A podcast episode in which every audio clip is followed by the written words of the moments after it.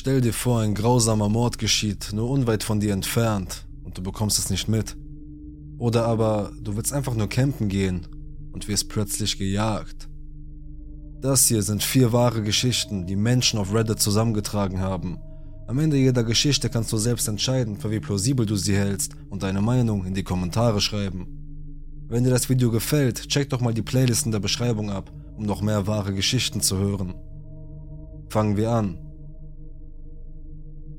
Eine Nacht im Büro. Mir war nicht bewusst, dass ich diese Erinnerung vergraben hatte, bis ein seltsamer Auslöser mich vor ein paar Monaten daran erinnerte. Ich kann ehrlich sagen, dass es das beängstigendste in meinem Leben war und ich glaube, dass es meine Sicht auf die Welt viel mehr geprägt hat, als mir bewusst war. Ich fange damit an, was die Erinnerung ausgelöst hat.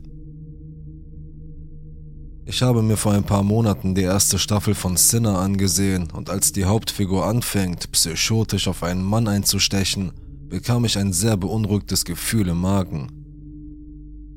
Die Szene ist extrem verstörend und manchmal machen mich solche Szenen einfach fertig. Aber ich bin ein begeisterter Horrorfan und lasse mich von solchen Dingen normalerweise nicht beeindrucken. Ich habe noch nie eine so heftige und dauerhafte Reaktion auf eine Szene im Fernsehen erlebt und das hat mich irgendwie erschreckt. Ich habe mir ein paar Folgen bei meinen Freunden angesehen und fühlte mich panisch und gefangen und bin schließlich nach Hause gegangen, weil ich das Gefühl, das ich beim Ansehen hatte, nicht ertragen konnte. Dann begann ich mich damit zu beschäftigen, die Ursache für das kribbelnde Gefühl zu finden, das ich nicht los wurde Schließlich erinnerte ich mich daran. Ich erinnere mich nicht an den genauen Moment später in der Sendung, aber irgendetwas löste die Erinnerung daran aus, was meiner Mutter und mir als Kind passiert war. Das geschah 2004, als ich elf Jahre alt war. Meine Mutter ist Anwaltsgehilfin und arbeitete damals in einer Kanzlei für Familienrecht. Es kam etwas Dringendes dazwischen und sie musste an diesem Abend Fallunterlagen von ihrer Arbeit abholen also nahm sie mich mit, um sie zu holen. Es war gegen 19 Uhr. Ich sollte wohl erwähnen, dass ich in einer ziemlich wohlhabenden, netten Nachbarschaft lebte, in der es sehr sicher war und nichts wirklich Schlimmes passierte. Ich sage das, um dem verrückten Gespür meiner Mutter Anerkennung zu zollen, das uns in dieser Nacht wahrscheinlich das Leben gerettet hat. Wir fuhren auf den Parkplatz und meine Mutter stieg nicht aus dem Auto aus. Da ich ein Einzelkind bin, habe ich auf dem Rücksitz gelesen und es ehrlich gesagt weder bemerkt noch mich darum gekümmert. Schließlich fragte ich sie, warum wir nicht aus dem Auto aussteigen. Sie antwortete, dass sie wartete, denn als wir anhielten, ging jemand über den Parkplatz und stieg direkt hinter uns in sein Auto ein, um dann in seinem Auto zu warten, während die Scheinwerfer auf uns gerichtet waren. Es war nicht wirklich unheimlich, da es mehrere nicht ominöse Erklärungen gab, aber meine Mutter hatte ein Bauchgefühl und ich bin froh, dass sie ihrer Intuition vertraute und sehr überlegt und vorsichtig vorging. Das hat uns möglicherweise das Leben gerettet. Nach fünf bis zehn Minuten drehte sie sich schließlich zu mir um und sagte, Okay, ich habe keine Ahnung, was dieser Typ macht, also lass uns einfach die Sachen holen gehen. Ich wusste es zu dem Zeitpunkt nicht, aber er stieg aus seinem Auto aus und folgte uns. Meine Mutter sagte mir, ich solle mich beeilen, denn es wäre eiskalt, und wir joggten zur Tür. In ihrem Gebäude brauchte man eine Karte, um eingelassen zu werden, also dachten wir uns, wenn wir erst einmal drin waren, würde es schon gehen. Der Parkplatz, auf dem wir uns befanden, ist riesig und dort hängen ständig irgendwelche Leute herum, und er kam scheinbar aus dem Nichts sodass die Wahrscheinlichkeit, dass er auch eine Karte hatte, um sich einzulassen, nicht sehr hoch war. Das war auch etwas, das mir zu diesem Zeitpunkt nicht wirklich bewusst war oder auf das ich achtete. Aber ein paar Augenblicke nachdem wir eingetreten waren, kam er direkt hinter uns herein. Ich fragte meine Mutter danach und sie sagte, dass ihr ein paar Dinge durch den Kopf gingen, er könnte ein totaler Psycho gewesen sein, der jemandem die Karte gestohlen hat, was am unwahrscheinlichsten ist, da es einfach zu zufällig war. Er war also entweder ein Angestellter oder ein Kunde. Die Mediationssitzungen fanden bis spät in die Nacht im Gebäude statt, so dass es üblich war, den Kunden aus Bequemlichkeit einen vorübergehenden Ausweis zu geben. Ich gehe davon aus, dass sich diese Praxis nach diesem Ereignis geändert hat. Ich hatte nicht gesehen, dass er uns hineingefolgt war. Meine Mutter blieb so cool, dass ich nicht einmal eins und eins zusammenzählte und dachte, er sei ein weiterer zufälliger Mitarbeiter. Aber ich erinnere mich, dass ich ein komisches Gefühl im Bauch hatte, das ich einfach nicht zuordnen konnte. Ich hielt gnädigerweise einfach die Klappe und folgte dem Beispiel meiner Mutter. Bevor er hereinkam, drückte meine Mutter verzweifelt auf den Aufzugsknopf, nur für den Fall, dass er irgendwie reinkommen würde, aber er war noch nicht da. Also kam er herein und wartete auf den Aufzug. Meine Mutter war höflich und sagte Hallo. Dann, als er kam, stieg er ein und hielt die Tür vor uns offen und wartete. Meine Mutter hat es wirklich verdammt nochmal geschafft, sich etwas auszudenken und tat so, als würde sie einen Anruf bekommen und schob mich irgendwie zur Seite und sagte ihm, Oh, ich muss da rangehen. Wir warten einfach auf den nächsten, danke, und schob uns weg. Ich folgte ihr ohne Protest, obwohl ich sah, dass niemand sie angerufen hatte. Nachdem ich das komische Gefühl hatte und sah, wie sie einen Anruf vortäuschte, wusste ich, dass etwas nicht stimmte. Außerdem war er extrem unheimlich, wie er dastand und den Aufzug aufhielt. In der Sekunde, in der er abhob, drückte sie sofort den Knopf, damit der Nächste herunterkam, packte mich und sagte leise.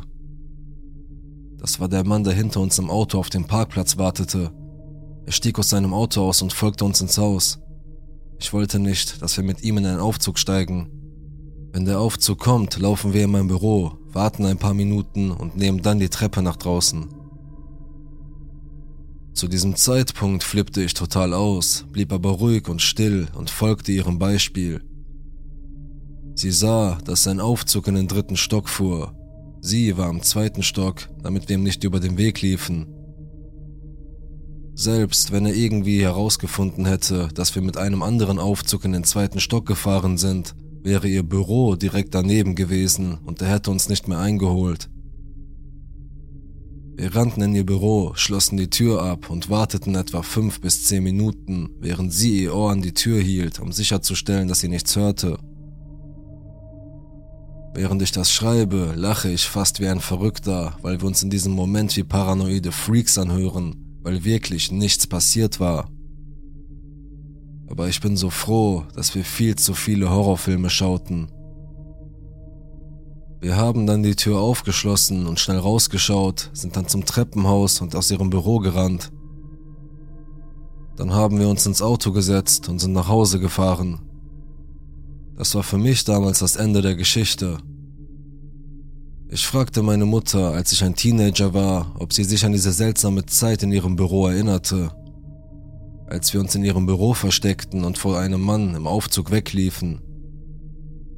Ihr Gesicht wurde weiß und sie erzählte mir, was passierte, während wir in ihrem Büro warteten und aus dem schalldichten Treppenhaus rannten. Der Mann im Aufzug war zu einer Sorgerechtsverhandlung mit seiner entfremdeten Ex-Frau gekommen. Er war gegen die Scheidung und versuchte verzweifelt, seine Frau davon abzuhalten, sich von ihm scheiden zu lassen. Die Sorgerechtsverhandlung fand statt, bevor meine Mutter und ich ankamen. Er hatte sich geweigert, Papiere zu unterschreiben, die ihm weniger als 50 Prozent der bei ihnen lebenden Kinder zugesprochen hätten. Offenbar wurde er so wütend, dass er nach der Hälfte der Sitzung aufstand und hinausging. Seine Frau beschloss, noch etwa 25 Minuten im Büro zu bleiben, nachdem er gegangen war, weil sie sich aufgeregt hatte Während dieser Zeit ging er zurück zu seinem Auto, setzte sich hinein und schluchzte. Zu diesem Zeitpunkt waren meine Mutter und ich an das Bürogebäude gefahren.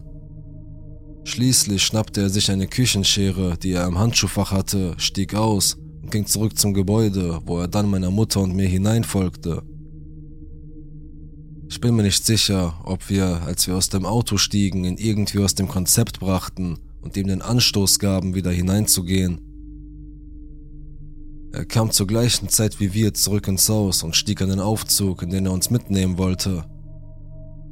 Anhand der Beweise aus dem Prozess stellten die Staatsanwälte fest, dass er in den dritten Stock ging und dort auf seine Frau wartete. Er kehrte in den Aufzug zurück und wartete, bis seine Frau den Raum verlassen und in den Aufzug steigen wollte. Dann lauerte er ihr auf und stach 106 Mal mit der Schere in seiner Tasche auf sie ein. Er ermordete seine Frau auf äußerst grausame Weise. Die Details des Falles sind erschreckend. Was mich bis ins Mark erschüttert, ist die Frage, was passiert wäre, wenn wir in den Aufzug gestiegen wären. Es war klar, dass er einen Plan und ein direktes Ziel hatte. Es ist gut möglich, dass er uns in Ruhe gelassen hätte und seinen Plan weiter verfolgt hätte. Aber das letzte Detail ist, dass er, während er in seinem Auto wartete, Methamphetamine schnupfte und total high war. Die Mediatorin war die Hauptzeugin im Prozess und ihre Aussage ist erschreckend. Ihr Mann arbeitete ebenfalls in dem Gebäude und sie war auf dem Weg zu seinem Büro, als sie Schreie hörte. Als sie sich dem Aufzug näherte, hörte sie, wie die Frau ihren Namen schrie. Sie schrie, er ist es. Sie fand den Ehemann, wie er seine Frau in den Aufzug zerrte und überall war Blut an den Wänden. Dann stach er vor den Augen der Vermittlerin mit der Schere weiter auf seine Frau ein. Als die Polizei eintraf, fand sie ihn vor, wie er seine tote Frau festhielt und sie mit seinem Arm um den Hals würgte. Dies alles geschah, während wir noch im Gebäude waren. Wir haben es nicht gehört, weil wir uns im Zementtreppenhaus befanden und direkt nach draußen gerannt sind. Mit all dem will ich sagen, dass er eindeutig absolut psychotisch wurde und völlig den Verstand verlor. Jemand, der seine Frau mehr als hundertmal mit einer gottverdammten Geflügelschere ersticht, ist eindeutig verrückt. Aber dass er sie vor den Augen des Vermittlers weiter ermordet und eine Leiche erstickt, als die Polizei eintrifft, ist ein erschreckendes Maß an Verrücktheit. Das und er war high vom Methamphetamin. Es spricht nichts dagegen, dass wir ihn auf die willkürlichste Art und Weise ausgelöst haben oder dass er bereits in seine psychotische Phase eingetreten war oder dass er uns nicht aus dem Weg schaffen wollte. Das Verhalten meiner Mutter hat uns in dieser Nacht wahrscheinlich das Leben gerettet. Sie hatte ein Bauchgefühl und vertraute auf ihre Intuition. Ich lese hier jeden Tag Geschichten von Menschen, insbesondere von Frauen, die darauf konditioniert sind, höflich zu sein und sich dadurch in Gefahr begeben, und ich habe großes Verständnis dafür. Meine Mutter wusste, dass der gefälschte Anruf wie Schwachsinn erschien aber es war ihr scheißegal und sie wäre auf keinen Fall mit ihm in den Aufzug gestiegen. Sie ist nicht nur meine Heldin, sondern auch meine beste Lehrerin. In dieser Nacht habe ich gelernt, aufmerksam zu sein, auf jedes noch so kleine Detail in meiner Umgebung zu achten, auf Höflichkeit zu pfeifen und niemals mein Bauchgefühl zu ignorieren. Ich werde nie das etwas zu breite, zahnige Lächeln vergessen, das seine Augen nicht zu erreichen schien, während er einen halben Meter von meiner Mutter und mir entfernt stand und den Aufzug aufhielt. Jetzt, wo diese Erinnerung wieder auftaucht, denke ich ständig daran, was passiert wäre, wenn wir in den Aufzug gestiegen wären. Ruhe in Frieden für die Frau, die ermordet wurde. Ich denke oft an sie und ihre Familie. An den Mann. Wir sind uns bereits begegnet, aber zum Glück werden wir uns nie wieder sehen. Genieß das Leben im Gefängnis.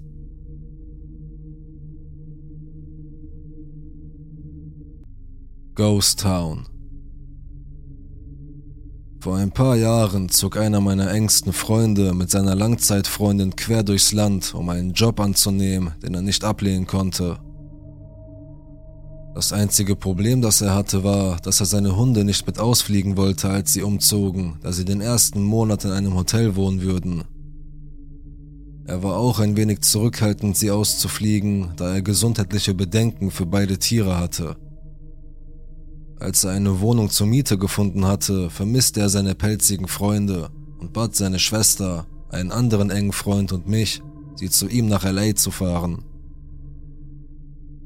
Da wir aus Chicago stammen, würde die Reise sehr lang werden, aber zu dritt wäre die fast 30-stündige Fahrt ein Kinderspiel. Wir brachen früh auf und fuhren lange Stunden. Auf dem Weg dorthin beschlossen mein Freund und ich, dass wir den größten Teil der Strecke selbst zurücklegen würden und wenn nötig, würden wir die Schwester unseres Freundes fahren lassen. Aufgrund einer Panne mit dem Mietvertrag standen wir unter Zeitdruck und hatten daher nicht die Möglichkeit, nach einem achtstündigen Aufenthalt in einem La Quinta Inn in Denver oft anzuhalten. Die Reise selbst verlief relativ reibungslos, abgesehen davon, dass wir kurz vor der Einfahrt nach Utah angehalten wurden, weil wir zwei Meilen auf der linken Spur eines leeren Highways gefahren waren. Von da an fuhren wir ohne große Probleme durch Utah, Arizona und Nevada, bis wir in Kalifornien ankamen und tanken mussten. Ich war den größten Teil des ersten Tages gefahren und hatte meinen Kumpel mitgenommen, nachdem er angehalten worden war. Ich blieb als Navigator auf dem Beifahrersitz und suchte mit dem GPS nach einem Tankstopp. Wir hielten die Augen nach Straßenschildern offen und entdeckten ein Schild, das nach Yarmo Ghost Town wies, wo es eine Tankstelle gab. Wunderbar. Sie war auch sehr praktisch, da sie fast direkt an der Interstate lag. Normalerweise ließen wir die Hunde an jeder Raststätte raus, aber da wir nicht lange vorher angehalten hatten und beide Hunde gemütlich auf dem Rücksitz schliefen, beschloss ich zu tanken, ohne dass jemand anderes das Fahrzeug verließ. Mein Kumpel hielt auf der gegenüberliegenden Seite einer verbeulten grünen Limousine an, in der ein kleiner molliger Herr saß, der gerade einbog, um sich dem Laden zu nähern. Ich bemerkte noch ein paar andere Autos an den Zapfsäulen, die alle unbesetzt waren, und in der Nähe der Tankstelle waren noch ein paar andere Autos geparkt, die wahrscheinlich den Angestellten gehörten. Es schien also nichts Ungewöhnliches zu sein, bis ich meine Kreditkarte durchzog. Die Zapfsäule lehnte meinen ersten Durchzugsversuch ab, was sich auf einen Lesefehler zurückführte. Ich zog noch einmal durch und die Zapfsäule meldete, Bitte wenden Sie sich an den Tankwart. Ich war verärgert, aber wir brauchten Benzin. Ich klopfte an das Fenster, erzählte meinem Kumpel, was ich vorhatte und fragte, ob jemand etwas brauche. Nachdem ich die Bestellungen für Gatorade und Marlboro Reds aufgenommen hatte, ging ich in den Laden und bemerkte, wie seltsam die Tankstelle war. Ziemlich ruhig, vor allem für eine Tankstelle direkt an der Interstate, aber das machte nichts. Als ich den Laden betrat, wurde es noch merkwürdiger. Das erste, was mir auffiel, war, dass einige Schachteln mit Chips einfach auf dem Boden lagen, als hätte jemand die Regale aufgefüllt und einfach aufgehört. Als ich nach rechts abbog, fiel mir auf, dass sich in diesem Laden niemand herumtrieb. Bei den sechs Autos außer meinem eigenen hatte ich das Gefühl, dass ich jemanden sehen würde, noch merkwürdiger wurde es, als ich feststellte, dass niemand hinter dem Tresen stand. Keine Kunden oder Angestellten. Und dann dämmerte es mir. Was war mit dem Herrn passiert, der an der Tankstelle neben meiner stand? Die konnten doch nicht alle auf der Toilette sein. An dieser Stelle spürte ich dieses nagende Gefühl in meinem Magen. Irgendetwas stimmte hier nicht. Ich war schon immer ein Mensch, der seinen Instinkten vertrauen konnte, und diese Instinkte schrien mir zu, einfach zu verschwinden. Ich wollte weglaufen, aber ich hielt mich zurück. Ich sah verdächtig aus, als ich an einer leeren Tankstelle stand und beschloss, es einfach ruhig angehen zu lassen. Natürlich. Lass dir durch deine Körpersprache nicht anmerken, wie sehr du in deinem Kopf ausflippst. Ich war wahrscheinlich nur ein paar Minuten in dieser Tankstelle, als ich sie verließ, aber ich blieb kurz vor dem Ausgang stehen, um nach etwas zu lauschen. Irgendetwas. Eine Toilettenspülung wäre ein gutes Geräusch gewesen, aber da war nichts. Als ich den Laden verließ und mein Auto sah, bekam ich es mit der Angst zu tun. Es war wie der Moment in einem Film, in dem der Held kurz vor dem Ende seiner Prüfung steht, aber die Jubelschreie verstummen und in dieser Stille kommt etwas und schlägt ihn nieder. Ich war etwa 25 Meter vom Auto entfernt, als ich diesen Herrn auf der anderen Seite des Ladens herauskommen sah. Das war nicht derselbe Mann, den ich beim Tanken gesehen hatte. Er war größer und hatte einen merkwürdigen Ausdruck im Gesicht. Ich konnte es am besten mit dem Lächeln von Nicolas Cage aus Face Off vergleichen. Ich ging weiter zu meinem Auto, aber als ich mich umdrehte, um ihn anzusehen, kam er nun zielstrebig auf mich zu. An diesem Punkt schlenderte ich mit erhöhter Dringlichkeit zum Auto zurück. Und natürlich hatte mein Freund die Autotür verschlossen wie ein Vollidiot. Auf meinem Sitz saß auch noch der 95 Pfund schwere Golden Retriever. Offenbar haben meine Reisebegleiter nicht bemerkt, wie ausgeflippt ich war, oder den unheimlichen Herrn, der immer noch in meine Richtung lief. Ich schlug gegen das Fenster und forderte ihn auf, die verdammte Tür zu öffnen, woraufhin er das Fenster nur halb herunterkurbelte, um mir zu sagen, dass der Hund auf meinem Sitz säße und sie Angst hätten, sie würde herausspringen, wenn ich die Tür öffnete. Ich griff hinein und warf den Hund auf den Rücksitz, so fest ich konnte, während mein Freund erst jetzt merkte, wie sehr ich ausflippte. Er startete das Auto und fuhr schnell davon. Ich warf einen letzten Blick zurück und sah, dass Nicolas Cage etwa eine Zapfsäule von uns entfernt angehalten hatte, immer noch mit demselben Gesichtsausdruck. Wir fanden eine andere Tankstelle weiter unten an der Straße, diesmal mit einer Menge Leute drinnen und draußen. Nachdem ich meine Freunde mit der Geschichte beim Tanken völlig verunsichert hatte, machten wir uns auf den Weg zurück zu Interstate, was bedeutete, dass wir wieder an dieser Tankstelle vorbeikamen.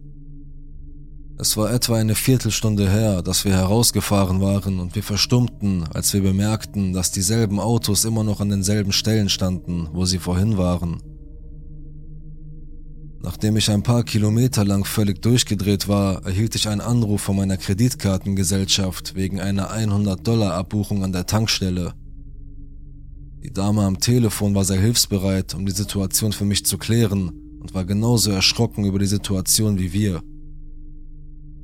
Letztendlich haben wir es nach LA geschafft und hatten einen tollen Urlaub, aber ich frage mich immer noch, was zum Teufel an dieser kleinen Tankstelle am Highway los war und was zum Teufel der lächelnde Mann zu sagen hatte. Also an den verrückten, lächelnden Mann und wer auch immer sonst noch an der Tankstelle an der Ausfahrt Yarmo Ghost Town auf der Lauer lag. Lass uns nie wieder treffen.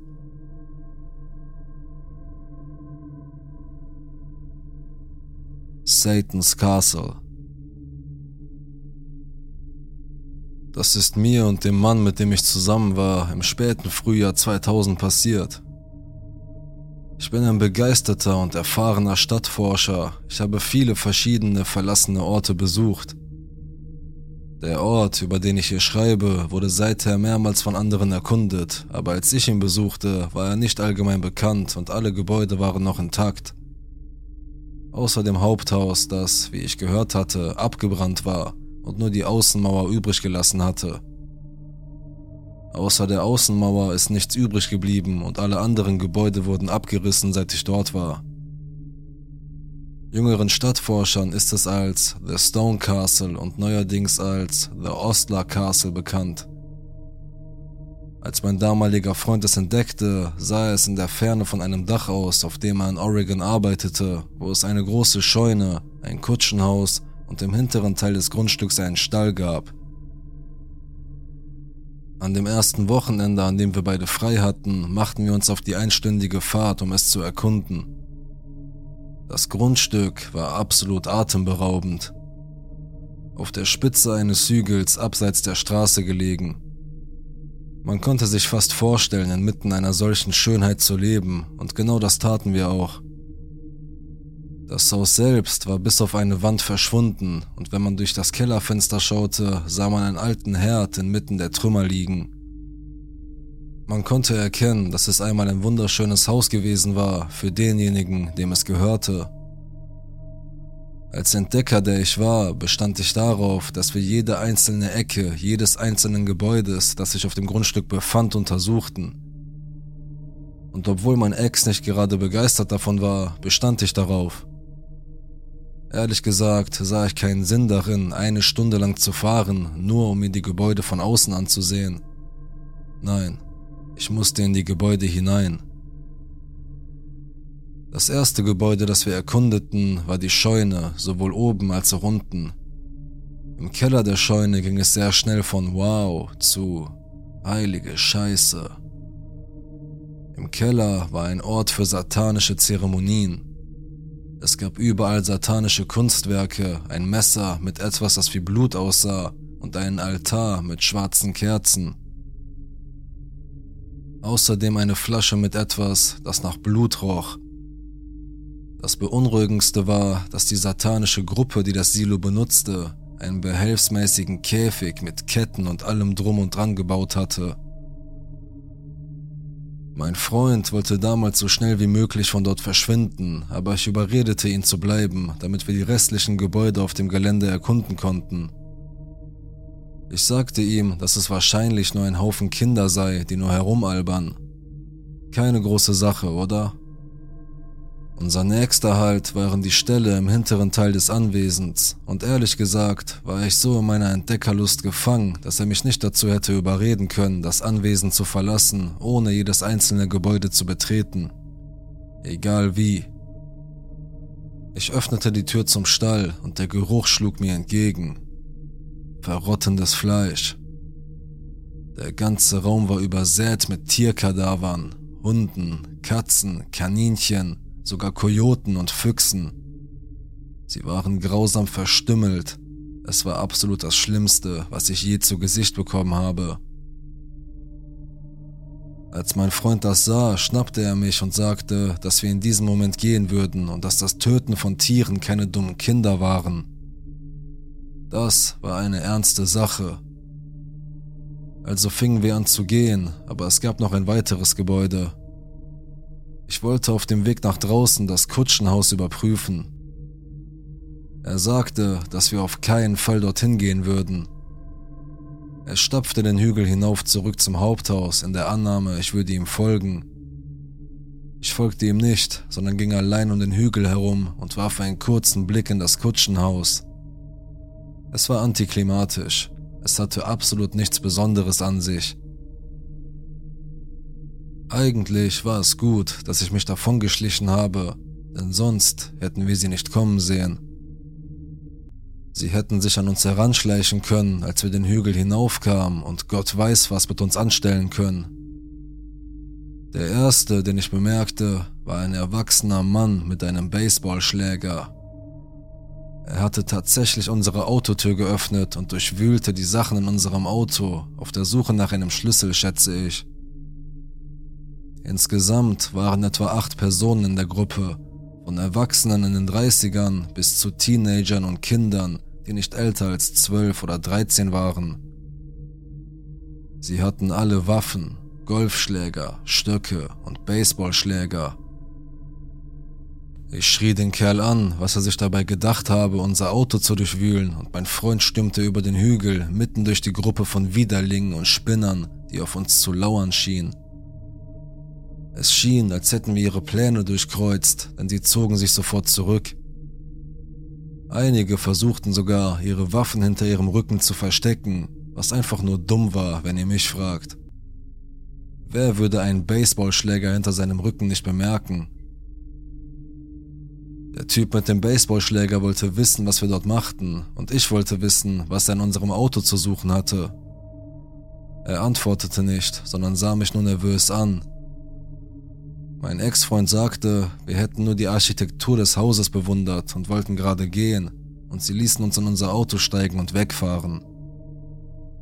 Was an sich schon ein Wunder war, angesichts dessen, was wir auf dem Grundstück entdeckt hatten. Sie folgten uns gut 20 Minuten lang in einem schwarzen Pickup ohne Nummernschilder und anstatt nach Hause zu fahren, fuhren wir in die nächstgelegene Stadt. In Barry, Oregon, erstatteten wir Anzeige bei einem Polizisten, der noch erschütterter schien als wir, und fuhren nach Hause. Mein Ex ging nie wieder zu diesem Dachdeckerjob zurück. Er ließ ihn von jemand anderem beenden und ging zu einem anderen. Ich wollte zurückgehen, aber nachdem ich den Leuten erzählt hatte, was passiert war, konnte ich niemanden finden, der mit mir ging. Mein Ex und ich setzten verschiedene Erkundungen fort, aber wir begannen beide Messer zu tragen. Ich trage auch heute noch eines bei mir, wenn ich wandern gehe. Ich habe noch von niemandem gelesen, der ähnliche Erfahrungen in Satan's Castle gemacht hat. Kürzlich kontaktierte mich meine Cousine, die auch eine Entdeckerin ist, mit einem Ort, den sie erkunden wollte. Und rate mal wo. Wir haben Vorkehrungen getroffen, um in den nächsten Wochen dorthin zu fahren. In diesem Sinne und viele Jahre später hoffen wir, dass wir uns nie wieder treffen. Und an alle anderen Stadtforscher da draußen, seid vorsichtig. Man weiß nie, was einem an diesen verlassenen Orten begegnen könnte. Alaska Alaska ist das perfekte Reiseziel, wenn du dich vom Rest der Welt abkapseln willst. Als Amerikas am dünnsten besiedelter Staat hat man viel Freiraum vor jeder Art von Autorität oder neugierigen Augen, die wissen wollen, was man vorhat. Aus diesem Grund ist mein Heimatstaat sehr attraktiv für alle möglichen seltsamen und widerwärtigen Gruppen. Ich bin über Scientology-Zentren gestolpert, die am Ende einer unbefestigten Straße liegen, wo es sonst meilenweit nichts gibt. Ich habe Geschichten von Weltuntergangsvorbereitern gehört, die behaupten, sie hätten Bunker aus Schiffscontainern in den Hängen der Berge gebaut. Ich habe Leute getroffen, die aus religiösen Sekten im Landesinneren hervorgegangen sind, die ihre Anhänger von jedem Kontakt mit der Außenwelt fernhalten wollten. All das und noch viel mehr findest du in Alaska. Ich bin in Anchorage geboren und aufgewachsen, der einzigen Großstadt in diesem Bundesstaat. Als ich aufwuchs, lebten dort etwa 250.000 Menschen in einer Stadt, durch die man höchstens 30 Minuten mit dem Auto braucht. Nur damit du eine Vorstellung davon bekommst, was wir im Norden als Großstadt betrachten. Die einzige andere echte Stadt in diesem Bundesstaat ist Fairbanks. Diese beiden Städte sind durch etwa eine 360 Meilen lange zweispurige Autobahn verbunden. Die Fahrt dorthin dauert etwa sieben Stunden und führt durch eine der schönsten Landschaften der Welt. Zwischen Anchorage und dem Denali Nationalpark erheben sich zu beiden Seiten des Weges Berge, bevor man durch die kolossalen Canyons fährt, die in Zehntausenden von Jahren von schmelzenden Gletschern und Flüssen in den Fels gehauen wurden. Hinter Denali liegen weitere drei Stunden Fahrt durch eine weite, flache Ebene im Landesinneren mit Bergen in der Ferne. Ich sage das alles, um zu verdeutlichen, wie trostlos sich Alaska anfühlt, selbst auf dem Highway. Wenn man aus Anchorage oder Fairbanks herauskommt, gibt es nichts als Wildnis, soweit das Auge reicht.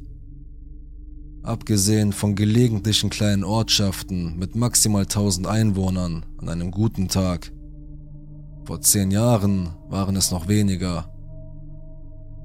Alaska-Mädchen sind hart im Nehmen, wir wechseln Reifen, jagen, fischen, zelten und haben generell eine große Wertschätzung für die freie Natur. Die Frauen in den unteren Staaten nicht wirklich haben, wenn sie in der Nähe einer Stadt leben. Der Witz an der Sache ist, dass Anchorage die größte ländliche Stadt des Landes ist. All das bringt die folgende Geschichte in den richtigen Kontext. In der Highschool waren die Dinge anders oder zumindest fühlten sich anders an. Ich war eine junge und dumme Frau, die glaubte alles erobern zu können, weil ich mit der bereits erwähnten Einstellung, hart im Nehmen, aufgewachsen war. Im letzten Jahr der Highschool beschloss ich, mir einen Campingausflug in die Berge hinter Torgnita zu gönnen. Nichts Ausgefallenes, nur ein oder zwei Übernachtungen im schönsten Staat der Welt zur schönsten Zeit des Jahres, Mitte Juni. Im Hochsommer in den Norden zu fahren, ist schon ein seltsames Gefühl. Die Sonne geht nie wirklich unter. Wenn du jemals den Film Midsommer gesehen hast, dann ist das genau so. Es dämmert ein bisschen und das war's. Es ist immer noch hell und sonnig, die ganze Nacht hindurch. Das falsche Sicherheitsgefühl, das ich hatte, weil ich dachte, dass das mitternächtliche Sonnenlicht Sicherheit bedeutete, hätte mich wahrscheinlich fast umgebracht oder Schlimmeres. Mein zweiter Fehler war, dass ich niemandem gesagt habe, wo ich hin wollte. Ich packte einfach meine Sachen, aß bei Subway zum Mittag und machte mich auf den Weg in die weite Welt. Die Fahrt war in Ordnung. Satte zweieinhalb Stunden fuhr ich auf dem Highway nach Norden, während ich den größten Teil des Nachmittags mit den größten Hits aus dem Radio verbrachte.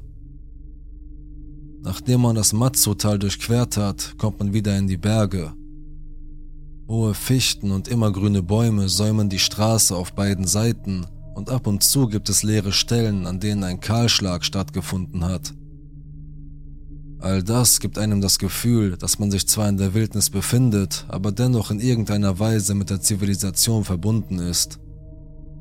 Dies führte mich zu meinem größten Fehler, nämlich nicht auf einem staatlichen Campingplatz zu übernachten. Ich war noch in der Highschool und hatte nur einen Teilzeitjob, ich wollte die 15 Dollar Gebühr für das Übernachten nicht bezahlen und hatte zu viel Angst, eine Geldstrafe zu riskieren, also fand ich einen Platz, der gut aussah und fuhr von der Straße ab. Auf der Karte, die ich von meinem Vater bekommen hatte, stand, dass es auf einem nahegelegenen Berg ein altes Bergwerk gab. Also beschloss ich, dass dies der beste Ort für eine Übernachtung sein würde. Ich dachte mir wohl, dass es cool wäre, eine Nacht in einer Geisterstadt zu verbringen. Ich fuhr von der Straße ab, packte meinen Rucksack, legte etwas Mückenspray auf, schnappte mir Karte und Kompass und machte mich auf den Weg in den Wald. Das war nicht das erste Mal, dass ich so etwas gemacht hatte. Ich war schon als Kind mit meinem Vater allein auf Rucksacktour in der Wildnis gewesen. Ich kannte meine Orientierungsfähigkeiten und hatte im Zeltlager einige Überlebenskurse in der Wildnis absolviert. Ich war also nicht irgendeine dumme Blondine, die in den Wäldern umherirrte, ohne zu wissen, wo ich war. Zumindest dachte ich das. Nach einer 45-minütigen Wanderung in die Berge erreichte ich endlich die Stelle, an der sich das alte Minenlager befinden sollte. Doch da war nichts. Nur ein altes Betonfundament mit ein paar Löchern darin und sonst nichts. Ich war sehr enttäuscht, aber nicht überrascht über das Ergebnis. Ich schlug mein Lager im Wald auf und begann, auf der Betonplatte ein Feuer für das Abendessen zu machen. Hier sollte man die Kochstelle etwas entfernt von seinem Lager einrichten, nur für den Fall, dass Bären neugierig waren. Das letzte, was man will, ist ein 1300 Pfund schwerer Grizzly, der seine Nase in ein Zelt steckt und sich fragt, warum du nach Campbell's and S'mores riechst. Zu diesem Zeitpunkt war es schon spät, etwa 22 Uhr, aber die Sonne stand noch hoch am Himmel. Und als das Abendessen vorbei war, war es fast 23 Uhr. Ich war am Verhungern und machte mich auf den Weg. Etwa eine Stunde später war es so dunkel, wie es nur sein konnte, also kauerte ich mich für die Nacht in mein Zelt, in der Gewissheit, dass das Gestrüpp privat genug für die Tiere war, die um diese Zeit herauskommen könnten. Als ich aufwachte, hörte ich Stimmen in der Ferne und ein langsames Poltern durch das Unterholz. Mein erster Gedanke waren Jäger. Mein Vater und ich waren auf einigen Campingausflügen einigen begegnet, es war also nichts Ungewöhnliches. Ich entspannte mich und ging davon aus, dass sie ohne Zwischenfall vorbeikommen würden und schloss wieder die Augen. In dem Moment fanden sie meine Feuerstelle, eine Männerstimme rief in den hellen Wald hinein. Wer zum Teufel zeltet auf unserem Grundstück? Ich erstarrte. Ich wusste, dass ich Mist gebaut hatte und wollte gerade aufstehen, meine Tasche holen und meine Schuhe anziehen, um mich zu entschuldigen, als ich den Mann wieder hörte. Wenn wir dich finden, bist du verdammt tot. Du befindest dich auf private Milizgelände und Unbefugte werden erschossen. In dem Moment änderte sich die ganze Situation. Ich wusste nicht, was ich tun sollte. Ich konnte doch nicht einfach mein Zelt abbauen, wenn ein bewaffneter Kerl in der Nähe lauerte. Ich zog vorsichtig meine Schuhe an, steckte meine Schlüssel in meine Tasche und schlich mich so leise wie möglich ins Unterholz. Mein Gedanke war, mich wegzuschleichen, zu warten, bis sie sich langweilen und gehen, dann zurückzugehen, zu packen und den Ort zu verlassen. Ich verbrachte 20 Minuten zusammengekauert hinter einem Baumstamm im Wald, kaum in Hörweite, als ich eine zweite Stimme hörte, die nach den anderen rief. Sie hatten mein Zelt gefunden und waren dabei, es auseinanderzunehmen und meine Sachen zu durchsuchen. Ich hörte, wie einer rief, das Bett ist noch warm. Die Eindringling ist eine Tussi, sie hat ihre Unterwäsche vergessen. Der erste Mann rief, okay, schwärmt aus und findet sie. Wenn das Miststück denkt, dass sie unbefugt eindringen kann, dann wird die Hölle los sein. Zu diesem Zeitpunkt war mir egal, dass ich meine Ersatzunterwäsche in meiner Tasche vergessen hatte oder dass diese Widerlinge sie gefunden hatten. Ich musste da raus. Leise ging ich gut 30 Minuten lang den Berg hinunter, auf Zehenspitzen und darauf bedacht, nicht auf Äste zu treten oder Krach zu machen. Nachdem das Rascheln und Rufen der Männer etwas verklungen war, sagte ich mir Scheiß drauf und rannte so schnell ich konnte in der Mitternachtssonne den Hügel hinunter. Ich stolperte und fiel und zog mir mehr Schürfunden zu, als mir lieb war. Ich wusste, dass ich die Straße hoch oder runter gekommen war, wo ich gewesen war. Ich wusste nicht mehr genau, wo ich war, aber ich suchte mir eine Richtung aus und begann zu laufen. Ich bog um die Straßenecke und sah mein Auto und die beiden Männer, die daneben standen. Sie waren bewaffnet und trugen Militärkleidung ich versteckte mich im Gebüsch am Straßenrand und beobachtete sie. Kurze Zeit später tauchten weitere Männer aus dem Weg auf, den ich genommen hatte. Sie luden alle meine Sachen neben meinem Auto ab, stiegen wieder auf ihre ATVs und fuhren davon. Ich ging zu meinem Auto, vorsichtig, um nicht gesehen zu werden, und fand einen Zettel auf meinem Armaturenbrett. Darauf stand etwas wie wenn wir dich jemals wieder auf unserem Grundstück erwischen, werden wir nicht zögern, Gewalt anzuwenden. Betrachte dies als Warnung. Ich ging zurück, um meine Sachen in mein Auto zu laden und bemerkte, was sie getan hatten. Sie hatten meine gesamte Ausrüstung zerschnitten oder zerstört, wahrscheinlich als Strafe für unerlaubtes Betreten.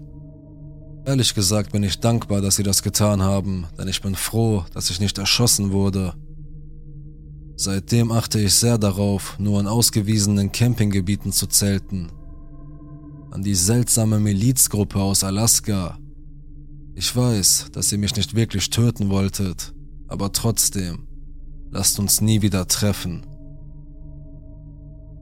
Das waren also die vier Geschichten. Was denkst du? Welche von ihnen sind plausibel und welche eher nicht? Schreib deine Meinung in die Kommentare und abonniere den Kanal, um kein Video mehr zu verpassen. Man hört sich.